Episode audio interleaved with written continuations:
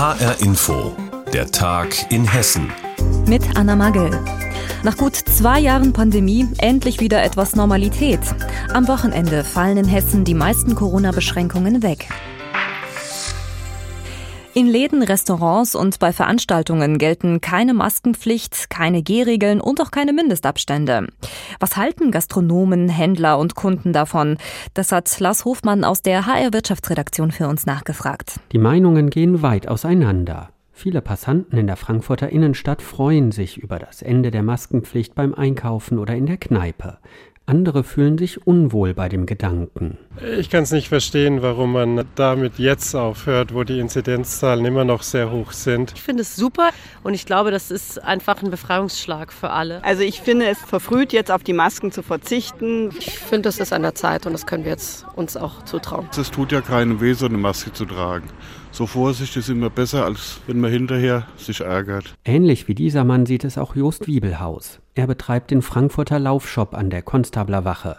Jost Wiebelhaus hätte sich gewünscht, dass die Maskenpflicht noch vier Wochen länger gedauert hätte um Beschäftigte und Kunden zu schützen. Von daher werden wir ab Samstag alle Kunden bitten, eine Maske zu tragen. Diejenigen, die eine vergessen haben, bekommen von uns kostenlos eine FFP2-Maske gestellt. Unsere Mitarbeiter werden auch die Masken tragen, denn bei einer Laufschuhberatung, die 30 Minuten dauert, ist es kaum zu gewährleisten, 1,5 Meter Abstand einzuhalten. Von daher ist es die richtige Entscheidung, solange die Zahlen leider noch immer so hoch sind. Viele Einzelhändler dürften darauf setzen, dass Kundinnen und Kunden selbst entscheiden, ob sie eine Maske aufsetzen oder nicht. Einige Händler haben schon angekündigt, zumindest ihren Mitarbeiterinnen und Mitarbeitern das Tragen von Masken in den nächsten Wochen erst einmal weiter vorzuschreiben.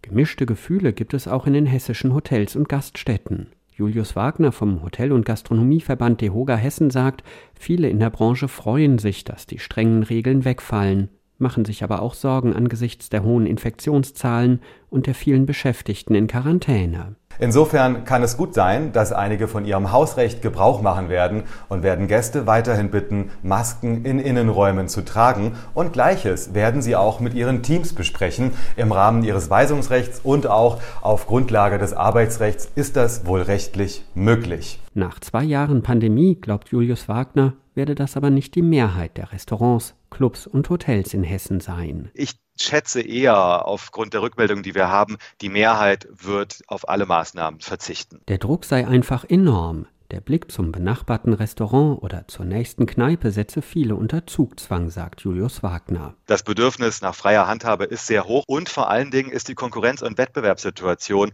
ausgesprochen bunt, um es mal positiv zu sagen. Das heißt, es gibt schon auch eine Mehrheit in den letzten Wochen und Monaten, die es mit den Regeln nicht ganz so streng genommen hat und das belastet natürlich alle Regeltreuen umso mehr. An vielen Stellen muss ab Samstag jeder selbst entscheiden, ob Maske oder eben nicht. Professor Eberhard Bodenschatz vom Max-Planck-Institut in Göttingen hat sich damit befasst, wie wirkungsvoll Masken sind. Und gerade bei der im Moment grassierenden Omikron-Variante könne man sich mit einer Maske gut selber schützen. Eine Maske fängt ab alle großen Tropfen. Also bei Omikron ist die Ansteckungsverhalten mehr, vermuten wir, über diese großen Tröpfchen. Und die kleinen Tröpfchen sind wesentlich unwichtiger. Das heißt, dass die Maske sogar noch effizienter ist gegen Omikron als gegen Delta. Deshalb rät er allen, die nach wie vor unsicher sind, weiterhin eine Maske zu tragen, auch wenn die Maskenpflicht am Samstag weitgehend fällt. Am Wochenende fallen die meisten Corona-Beschränkungen weg. Was die Gastronomen, Einzelhändler und Kunden davon halten, das hatte HR-Inforeporter Lars Hofmann nachgefragt. Schnelle und unbürokratische Hilfe für Geflüchtete aus der Ukraine. Die hat jetzt Hessens Ministerpräsident Bouffier in einer Regierungserklärung versprochen. Und darüber haben vor dieser Sendung meine Kolleginnen Simone von der Forst und Sandra Müller gesprochen. Bouffier hat Hilfen für die Menschen aus der Ukraine in Aussicht gestellt. Was genau kann und will Hessen denn tun und was wurde vielleicht schon getan? Ja, es wurde zum Beispiel mit den Anrainerstaaten gesprochen, also zum Beispiel mit Polen, um zu fragen, wie man helfen kann. Da geht es dann zum Beispiel um die Behandlung von kranken Kindern oder um Kriegsverletzte. Das wurde ja auch schon recht schnell zugesagt, dass die hessischen Kliniken sich da vorbereiten sollen. Dann hat Hessen zugesagt, Flüchtlinge nach dem Königsteiner Schlüssel aufzunehmen. Mittlerweile sind ja auch schon über 8000 Flüchtlinge in der Erstaufnahmeeinrichtung in Gießen aufgenommen worden. Es helfen auch Privatleute und nehmen Menschen auf. Bouffier hat außerdem betont, dass Unbüro unbürokratisch geholfen werden soll. Und hier vielleicht ein paar Beispiele. Die Kleinsten, die sollen in die Kitas gehen. Dafür sollen dann auch mal die Regeln zu Gruppengrößen ignoriert werden. Ja, und für die schulpflichtigen Kinder gibt es das System der Intensivklassen, damit sie dort schnell integriert werden können. Also man versucht da schon flexibel zu sein, denke ich. Welche Fragen sind denn noch ungeklärt? Ja, noch funktioniert auf Bundesebene das System der Registrierung wohl nicht einwandfrei. Das heißt, die Menschen kommen ein bisschen ungesteuert. Das muss noch besser werden, hat Bouffier gesagt. Und dann muss natürlich langfristig geschaut werden, wo die Menschen unterkommen sollen. Mhm. Die können ja nicht dauerhaft in den Turnhallen oder in den Bürgerhäusern oder bei den Privatleuten wohnen. Und Wohnraum ist ja auch jetzt schon knapp. Deshalb hat Bouffier gesagt, dass man da unbedingt ein Bauhilfsprogramm braucht. Aber diese ganzen Hilfen kosten natürlich Geld. Das hat Bouffier auch vorgerechnet. Bis zu 700 100 Millionen Euro pro Jahr könnten das sein. Und es ist nicht klar, wo das Geld herkommen soll. Und da hat Bouffier ganz klar den Bund in die Pflicht genommen. Aber er hat auch gesagt, dass man bereit ist zu investieren. Und da hören wir noch mal eine Stelle rein. Der Bundeskanzler sprach von einer Zeitenwende. Diese Zeitenwende wird auch uns massiv fordern. Aber ich bin überzeugt, wir können das bewältigen. Und deshalb sage ich ganz klar, auch wenn es uns erheblich kostet, diesen Menschen zu helfen, ist unsere Verpflichtung und diese Verpflichtung wollen wir erfüllen. Also ein deutliches Bekenntnis und es gibt wohl auch schon eine Arbeitsgruppe, um eine Lösung für die Finanzierung zu finden. Am ersten Kriegstag hat ja auch in der Opposition und mit der Opposition ungewohnte Einigkeit geherrscht. Hat sich daran inzwischen was geändert? Grundsätzlich nicht, gerade bei der Frage, ob man Russland für den Angriff verurteilt und ob man solidarisch gegenüber der Ukraine ist, da ist man sich immer noch einig. Was sich jetzt natürlich geändert hat, die Opposition kann jetzt konkrete Maßnahmen von Bund und Land kritisieren und hat das auch getan. Die Linke findet zum Beispiel das 100 Milliarden Euro Rüstungspaket für die Bundeswehr schlecht, weil sie darin eine unnötige Aufrüstung sieht. Die AfD kritisiert wiederum, dass Hessen die Partnerschaft mit der russischen Region Jaroslawl ausgesetzt hat. Ja, und die SPD hat noch mal gesagt, dass die Kommunen auf keinen Fall auf den Kosten sitzen bleiben dürfen. Aber damit dürfte die SPD bei Bouffier ja auf offene Ohren stoßen. Also war das wohl eher keine direkte Kritik, sondern ein Appell. Hessens Ministerpräsident Bouffier verspricht mehr Hilfe für Geflüchtete aus der Ukraine. Infos dazu hatte Sandra Müller. Der Krieg in der Ukraine beschäftigt auch hier bei uns in Hessen viele Menschen. Gerade Fotos und Videos aus den Kriegsgebieten können bei uns heftige Emotionen wecken. Kein Wunder, Bilder sagen ja auch bekanntlich mehr als tausend Worte.